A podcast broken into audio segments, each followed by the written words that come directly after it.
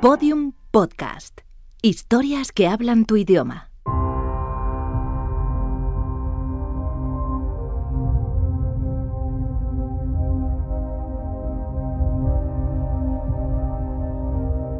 Tras el apagón, episodio 1. Pánico en la radio. Esta serie está compuesta exclusivamente por grabaciones documentales. Todas las administraciones consultadas han negado la veracidad de los documentos que aquí se presentan. Ningún gobierno ha querido hacer declaraciones. No existe frase más provocativa en el mundo que esta que acabamos de escuchar. Ningún gobierno ha querido hacer declaraciones. Porque cuando los gobiernos no hablan es porque hay mucho de lo que hablar. Corrupción, violación de derechos humanos. ¿Qué es lo que intentan ocultar? Los ministros de... Que alguien quiera. En la sede... Decirlo. Importantes de la escena musical internacional. Es nuestro número uno y lo lleva siendo un total de tres semanas ya. Cariño. ¿Ya has llegado? Sí, hace un rato. No te he llamado antes porque quería ducharme. ¿Qué tal el hotel? Bueno, normal. No, no sé en qué puedo ayudarle. Así comenzaba el primer episodio de El Gran Apagón, la gran ficción sonora de Podium Podcast que tiene enganchados a más de medio millón de oyentes. Aquel motivo del que no querían hablar los líderes mundiales era, nada más y nada menos, que las tormentas solares. No era la primera vez que una tormenta geomagnética provocaba el caos en sistemas terrestres. En el verano de 1957, las infraestructuras telegráficas de Europa y América Latina quedaron inutilizadas por este mismo motivo. La perturbación en la magnetosfera generó auroras boreales en la costa oeste de Estados Unidos que fueron visibles durante más de 20 horas. Muchos medios internacionales se hicieron eco de ello.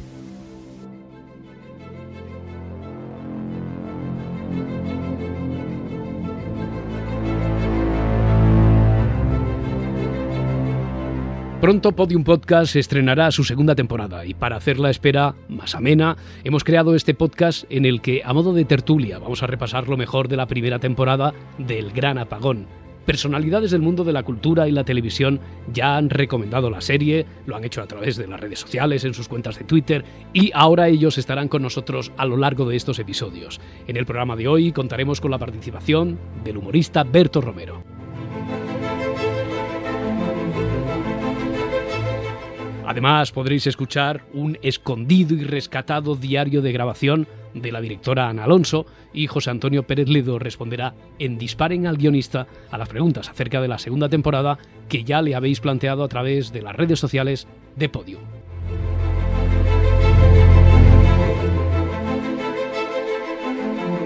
Y para analizar cada episodio de esta ficción sonora están ya aquí los tres expertos podcaster que nos acompañarán a lo largo de todas estas entregas. CJ Navas es director desde hace 10 años del podcast Fuera de Series, el cual, por cierto, ha sido seleccionado entre lo mejor de iTunes de este pasado año 2016. CJ, ¿qué tal?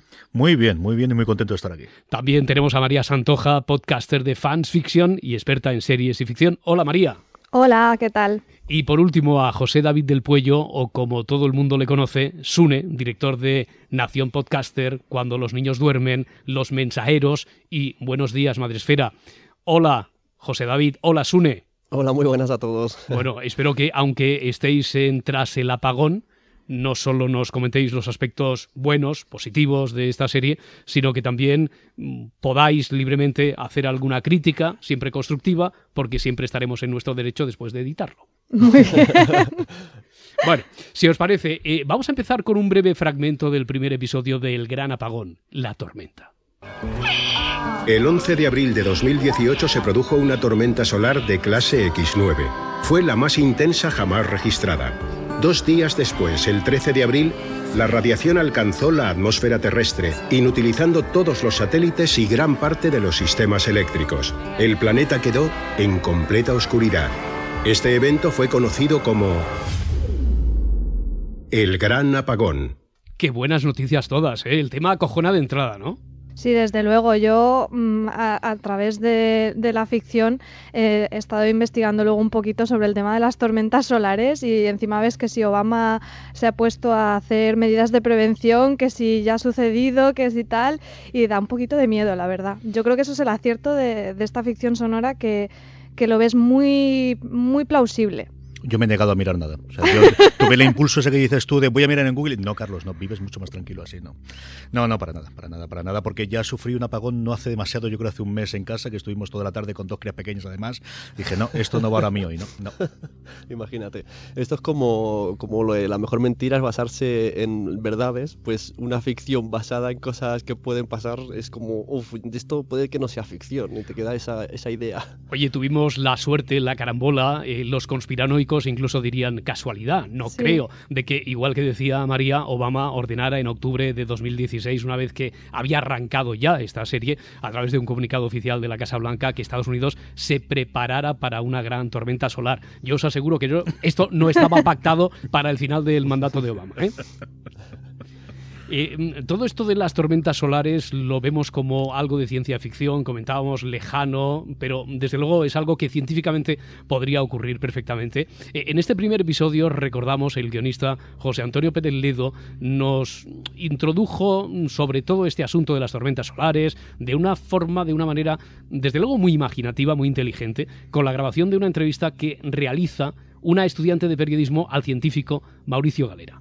Vale, eh, creo que estoy grabando ya. Muy bien. ¿Para qué asignatura me dijiste que era la entrevista? Para Géneros Informativos 2. ¿Y tenéis que hacer alguna revista o...? No, bueno, nos piden que hagamos una entrevista, una crónica y un reportaje. Ajá, muy bien. Perdona, ¿el café para quién es? Para mí, gracias. Aquí tiene. ¿Coca-Cola? Sí, para mí. Vale, gracias. Nada. Pues tú dirás. A ver, ¿qué quieres saber? Bueno, estamos con Mauricio Galera. Gracias por aceptar la entrevista. encantado. Mm, ¿Me, puede contar lo que hace usted en el Centro de Astrobiología? Bueno, pues yo soy físico. En el centro, que es un centro asociado de la NASA, lo que hacemos, o lo que hace mi grupo concretamente, es estudiar los bólidos. ¿Sabes qué es un bólido? Mm, sí, creo que sí, un meteorito, ¿no? Eso es, un mm. meteorito, eso es.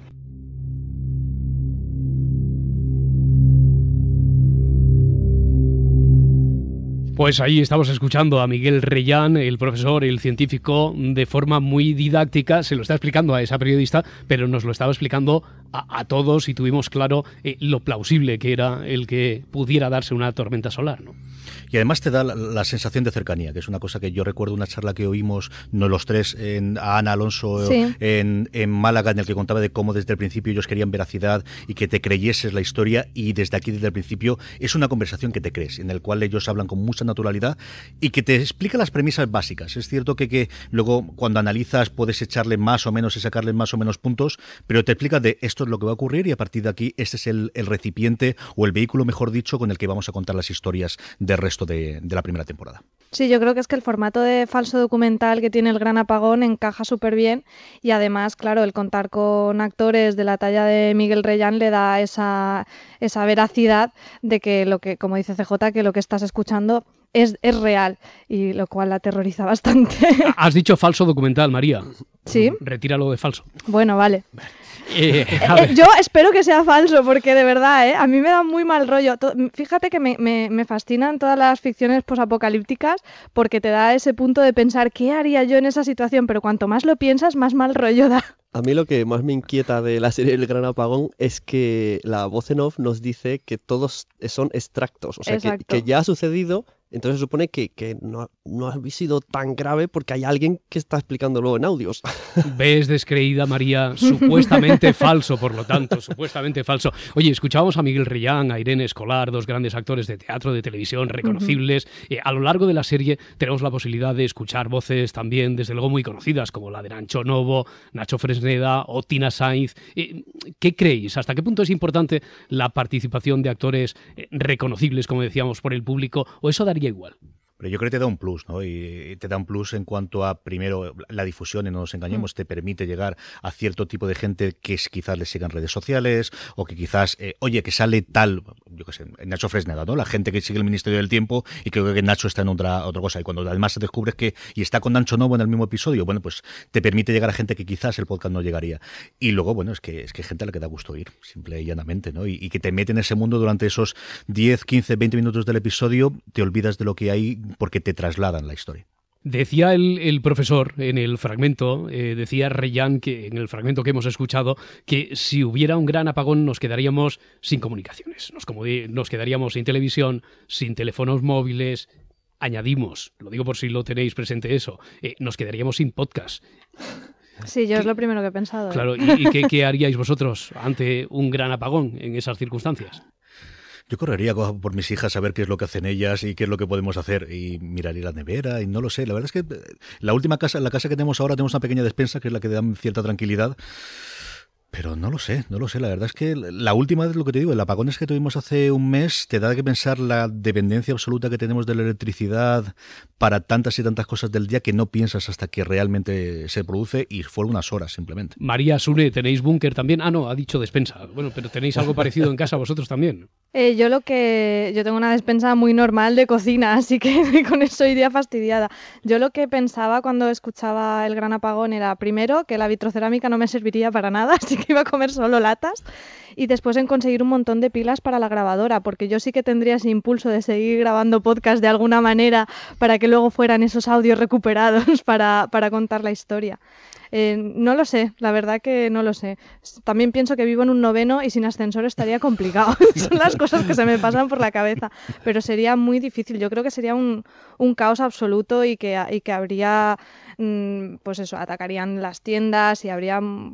Sería complicado, daría bastante miedo, yo creo. ¿eh? Acaba de subir el precio de las pilas. Bien, perdona, Sune.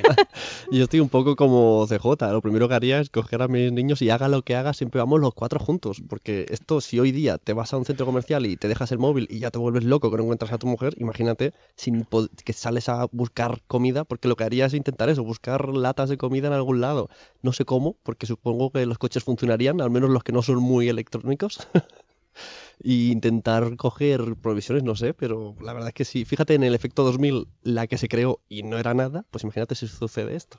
Eh, en esta primera temporada y a lo largo de los episodios vamos a seguir varias historias simultáneamente. Una de ellas es la del científico Mauricio Galera, junto con el podcaster de La mitad oscura, interpretado por Juan Rabonet. ¿Por qué los periódicos, las radios y las cadenas de televisión habían hecho caso omiso de los expertos? La hipótesis conspirativa no tardó en difundirse. Algunos afirmaban que los medios de comunicación, presionados por los gobiernos, habían ocultado deliberadamente las pruebas científicas. Otros lo achacaron a simple ineptitud levantando polémica y en el eje del debate algo que forma parte, por cierto, de, nuestros días, ¿no? El poder de los medios de comunicación ahora que está tan en auge debatir sobre la posverdad, eufemismo de la mentira, y de cómo las redes sociales, sin existir en ese momento porque no existe energía para que se sustenten, pues el boca a boca podría ser igual de dañino, igual de perverso o igual de inocuo. Es que el Bocoreja es la red social original, ¿no? al final, cuando nosotros estamos hablando por Facebook o por Twitter, esta es una persona, la diferencia es que tienes la facilidad de, más allá de antes cuando salías al mercado o hablabas con el vecino o con la vecina, ahora lo estás haciendo de esa forma. Es, es esa parte del... Eh, el podcast tiene distintos niveles y distintas historias. A mí es cierto que las historias humanas quizás son las que más me gustan, porque creo que es una grandísima idea el utilizar el gran apagón para contar esas pequeñas historias momentáneas, pero es tremendamente interesante todo el debate que, hace en este caso José Antonio Pérez como guionista y posteriormente Ana eh, cuando adapta todo su guion eh, en la parte de la dirección para tratar de analizar nuestros días, algo que siempre ha hecho clásicamente la ciencia ficción, tenemos esta situación para intentar hablar de lo que está ocurriendo, tratar de explicarnos a nosotros mismos lo que está ocurriendo en nuestro día a día. Estamos muy cerca, desde luego, en el tiempo, ¿no? Cronológicamente estamos muy cerca en el año en el que eso puede ocurrir. Eh, los medios ahí escuchamos cómo no actúan, cómo el boca a boca, decíamos, eh, hacen que los rumores comiencen a, florecer, a expandirse. No había posibilidad de contrastar absolutamente nada. Eh, no sé si la falta de información es mm, quizá una de las consecuencias más peligrosas tras un gran apagón. Es uno de los, es uno de los debates, decíamos. Este es un mensaje del gobierno. En estos momentos estamos sufriendo un fallo eléctrico masivo que será solventado tan pronto como sea posible. Siga las siguientes instrucciones mientras persistan los problemas de suministro. No salga de casa. Evite desplazar por cualquier medio si no es estrictamente necesario.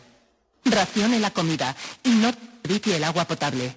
Manténgase contactado a la onda media para futuras notificaciones. Conserve la calma.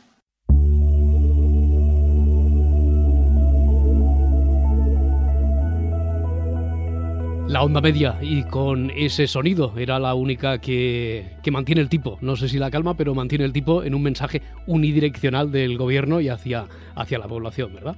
Pero hoy día eh, ya no nos fiamos mucho de, lo que dicen los grandes medios, ¿no? Siempre todo es como mirado así con, con esa mirada de, no me lo creo. Pues yo creo que, que, sería normal que si sucede esto, eh, vale, sí, está la onda esta, voy a dejarla ahí de fondo por si suena, pero yo voy a investigar a ver si puedo hacer algo, porque no, no me termino de fiar, aquí huele algo raro es volver a mi tierna infancia, ¿no? Y hablar del UHF y de volver a hablar de la onda media cuando era existía, ¿no? Y la onda media, a mí me encantó ese trozo. O sea, quizás de, mis partes favoritas de, de, primero es cuando suena el, el, mensaje, cuando tenemos el mensaje de radiofónico tratado. Me gustó muchísimo, muchísimo, muchísimo. A ver, María, CJ, Sune, que yo os noto tensos todavía, no sé si como consecuencia del gran apagón. A ver, eh, vamos a, la verdad. ¿Qué creéis que es lo mejor del episodio y qué es lo que falta? ¿Es un buen arranque de serie? ¿Termina de enganchar? ¿Alguna carencia? Hablad ahora o callad para siempre. A, mí se me queda mm, corto, o sea, me, dan ganas de más porque la historia de, solo sale un personaje, nos presentan el apagón y, el doctor este que ya lo había dicho hace tiempo que, pasaría, pero no sé, necesito como más historias así de golpe en el primer episodio. Todo lo que luego sucede, los, los, gallegos y esto, en el previo, ¿no? En el siguiente capítulo, pues eso me engancha casi más que el propio capítulo. A mí me encanta el inicio. Yo, eh, cuando empieza el It's a Perfect Day, ya estoy. Estoy en situación. Estoy, de verdad, me despierto suena la guitarra y ya estoy perfectamente en situación. A mí me encanta la entrevista que contaban todos antes con, con, con Royan. Me encanta la entrevista que tiene la periodista con, o la aspirante a periodista o la estudiante de periodismo con, con el científico. Me gusta menos la parte de posteriormente del, de, la, de la radiofórmula. Primero porque tengo cierta manía de la radiofórmula, para que te voy a negar. Y es la parte. Ahí hay varios momentos en los que no me lo creo tanto. Creo que sí que hay más momentos de, de forzado pero luego oigo los, los, programas reales en el autobús cuando voy algunas veces y no es que son así, que realmente son así. y es que realmente es lo que tengo yo en manía. Pero lo que te comentaba antes, a mí me parece un grandísimo inicio de estas son las reglas del juego, esta es la situación que tenemos y a partir de ahora os vamos a contar historias. Y os vamos a contar historias que afectan a muchísima gente a nivel del gobierno, os vamos a contar historias que ha afectado la vida de toda la población e historias muy pequeñitas en las que hay dos, tres protagonistas, que es la, la, gran maravilla que yo creo que, que, encontró José Antonio Pérez al, al diseñar esta idea. Qué buen público sois. María, no lo estropees, venga. No, yo iba a decir que estoy más con CJ, en que a mí sí me parece un muy buen arranque. Y sí que es verdad que, se me, que me faltan historias, pero más a nivel de temporada, ¿no? Que, se me quedaron cortas las historias a nivel de, de, del cúmulo de episodios que nos ofrece el Gran Apagón en su primera temporada. Pero como primer episodio, me parece que, que pone las cartas sobre la mesa de una manera genial. Y sobre todo, por comentar algo que no han dicho mis compañeros, el uso del silencio en este primer episodio, cuando se produce el Gran Apagón, aguanta unos segundos de silencio, cuando incluso dice el, propio título del podcast, creo que está súper bien usado porque al final el silencio eh, es la manera de, evocarnos ¿no? a, nivel sonoro ese gran apagón. Sí que son incómodos los silencios. ¿Ves? El cómico Berto Romero dijo eh, a través de, Twitter que estaba enganchado a El Gran Apagón, así que hemos aprovechado para preguntarle sus momentos favoritos en la primera temporada y, por cierto, ¿qué espera él de cara a la segunda? Yo creo que la historia de, del padre y la hija que están en, en la casa igual es la que más recuerdo. Están allí encerrados y con toda aquella trama de, de los camiones militares que no sabemos si, si, si, vienen de buenas o de malas. Todo aquello me gustó, me gustó mucho. Entonces espero por lo menos que siga con el mismo nivel de, de calidad y de emoción que, me ha dado la primera, la verdad. Es que me ha dejado con, la miel en los labios. Quiero ver qué, pasa, quiero saber qué, ocurrió y, y que me den más caña.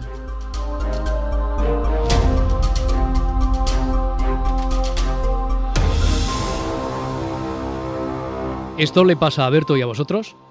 A mí los, los, personajes que más me gustan sin duda son los gallegos. Siempre, muchas veces lo he hecho por redes sociales a Ana, quiero más cosas de los gallegos, porque la, la trama es la que más chicha está sacando eh, y la que más intriga tiene. Y es curioso que la, segunda vez o tercera que he escuchado el segundo capítulo, que escucharemos en el siguiente programa, eh, me recuerda mucho a una película que no puedo decir porque es spoiler, mm. pero que el, el, malo, digamos que el, militar malo acusa eh, al, al padre como diciendo, ¿cómo sé yo? Que es tu hija de verdad. Y durante unos segundos dije, uy, a ver si estoy aquí pensando que los buenos son ellos y, tiene razón el otro.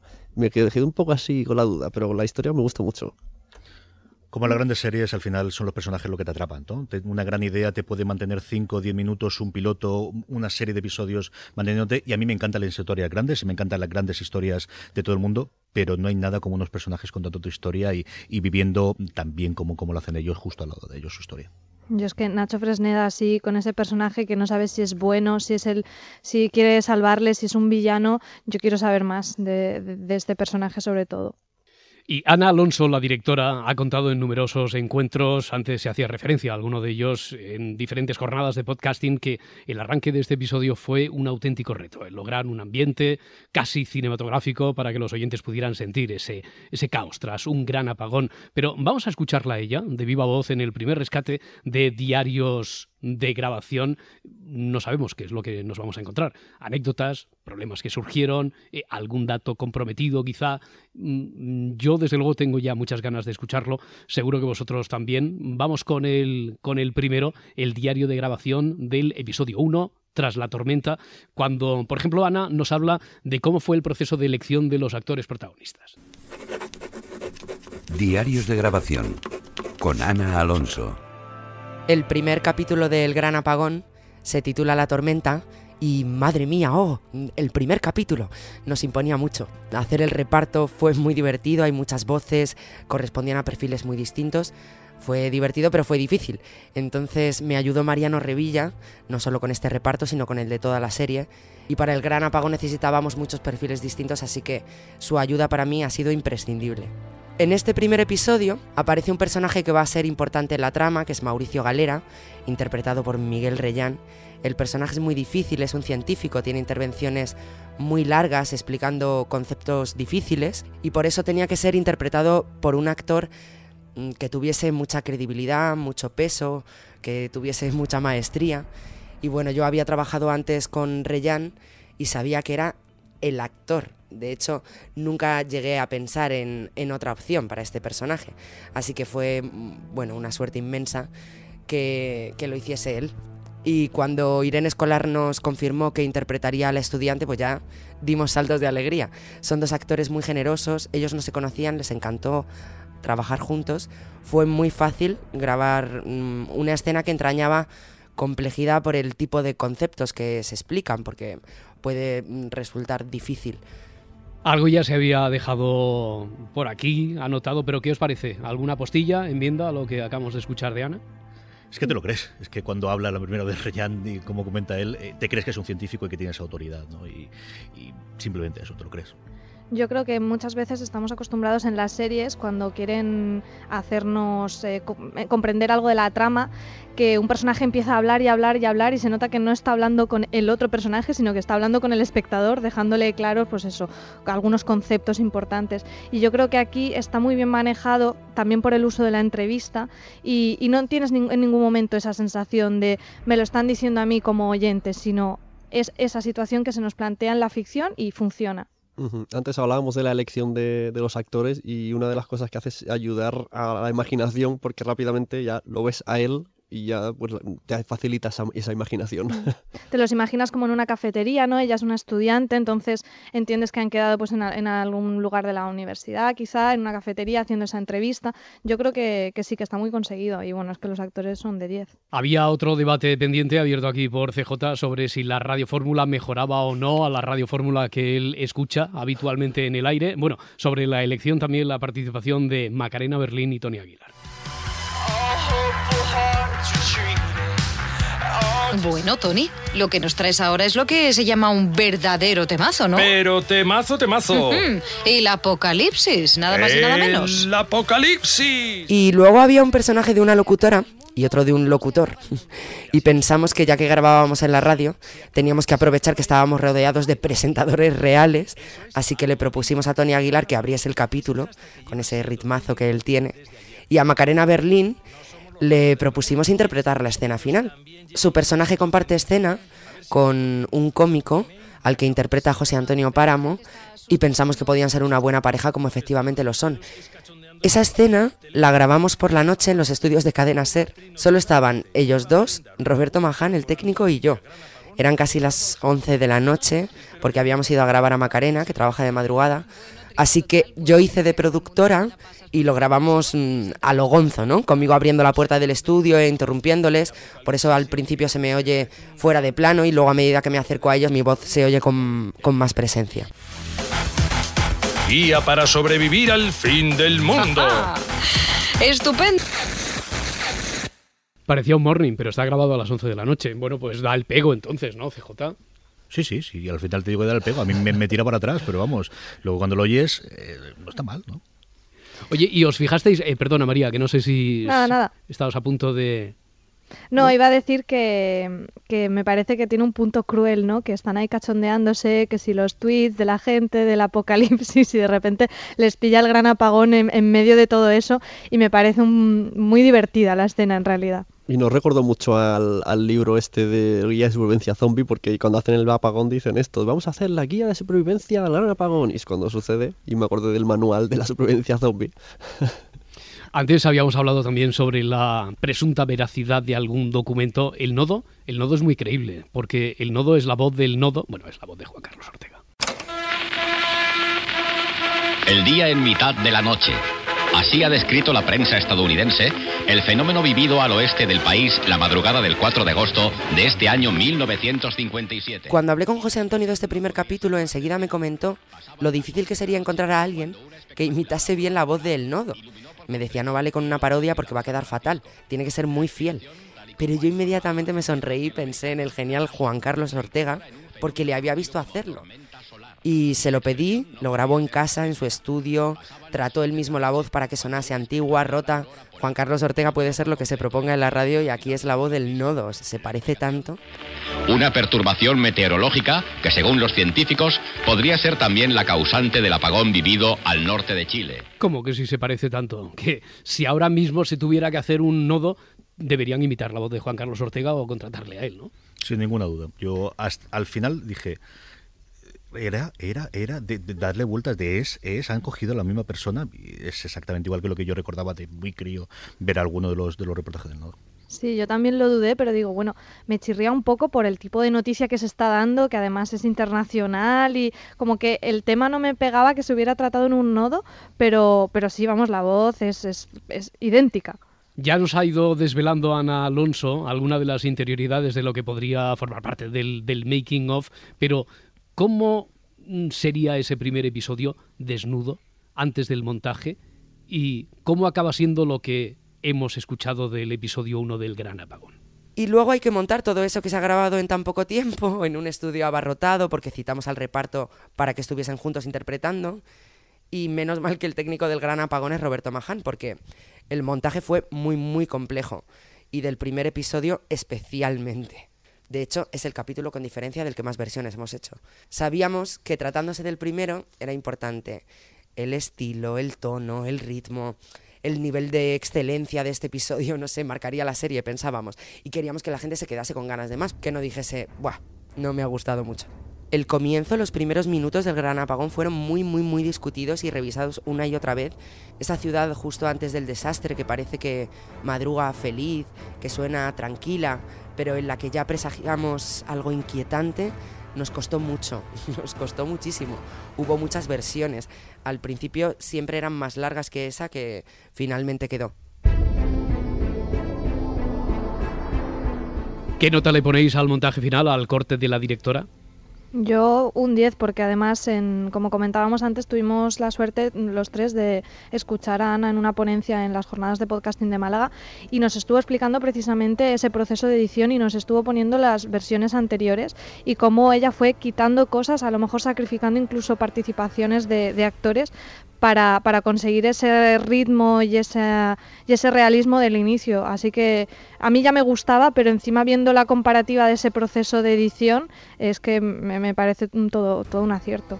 Para los que nos gusta el cómo se hace la salchicha que dicen los yankees, de cómo se hace la parte de atrás, es una cosa que es atractivísima. Eh, Ana nos puso un corte de un minuto largo del, primer montaje que duraba en total tres minutos y ves esa labor de, como ella misma decía, de hay que quitar porque menos es más, menos es más, menos es más, y te quedas con esos 40, 50 segundos iniciales, de verdad que a mí me ponen totalmente en el momento de voy a escuchar el gran apagón. Es que a Ana siempre le ha gustado la carne cruda. es que además lo que hace es, eh, nos enseña toda la vida bullendo, niños en el parque, suenan llamadas, suena incluso como una llamada de auxilio, ¿no? Como de una mujer maltratada, algo así, van saliendo mm, cosas felices, cosas no felices, como te enseña un poco toda la vida, de repente, ¡pah! se apaga el sonido. Vamos a ir terminando. Terminamos el podcast de hoy con algo que, por cierto, teníamos muchas ganas de estrenar y supongo que todos los fans del Gran Apagón también. ¿Qué va a ocurrir en la siguiente, en la segunda temporada? Hemos recibido a través de las redes sociales de Podium Podcast vuestras preguntas para el guionista del Gran Apagón y José Antonio las responderá. Disparen al guionista con José Antonio Pérez Ledo.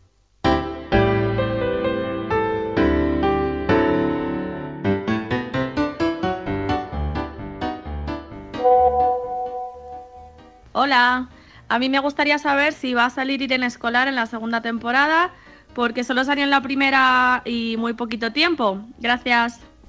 No, Irene Escolar no estará en la segunda temporada, fundamentalmente porque mm, eh, su personaje tampoco era, tampoco tenía una trama, era un personaje auxiliar dentro de otra trama más grande que era la de la del podcaster y su compañero científico. Esa trama sí seguirá en la segunda temporada, pero el personaje de Irene Escolar no aparecerá. Sí aparecerán en la segunda temporada nuevos personajes, habrá muchos personajes nuevos y por tanto habrá nuevos actores y actrices en el Gran Apagón.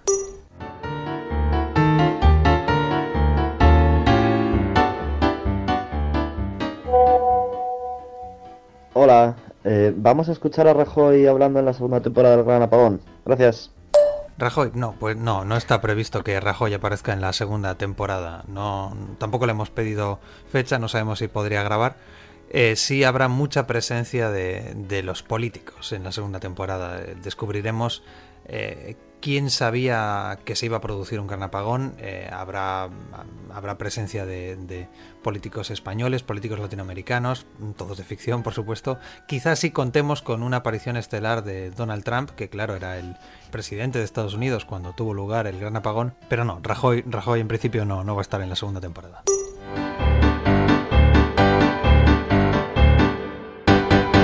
Esta es la quiniela. Irene Escolar no, Rajoy no, lo siento, Donald Trump quizá. Bueno, nada más por hoy. Me despido de vosotros, CJ, Sune, María, os habéis portado muy bien. Muchas gracias. Así que si de nosotros depende, nos encontramos en la siguiente entrega. Sed felices, muchas gracias. A, vosotros. Todos los episodios y contenidos adicionales en podiumpodcast.com y en nuestra aplicación disponible para dispositivos iOS y Android.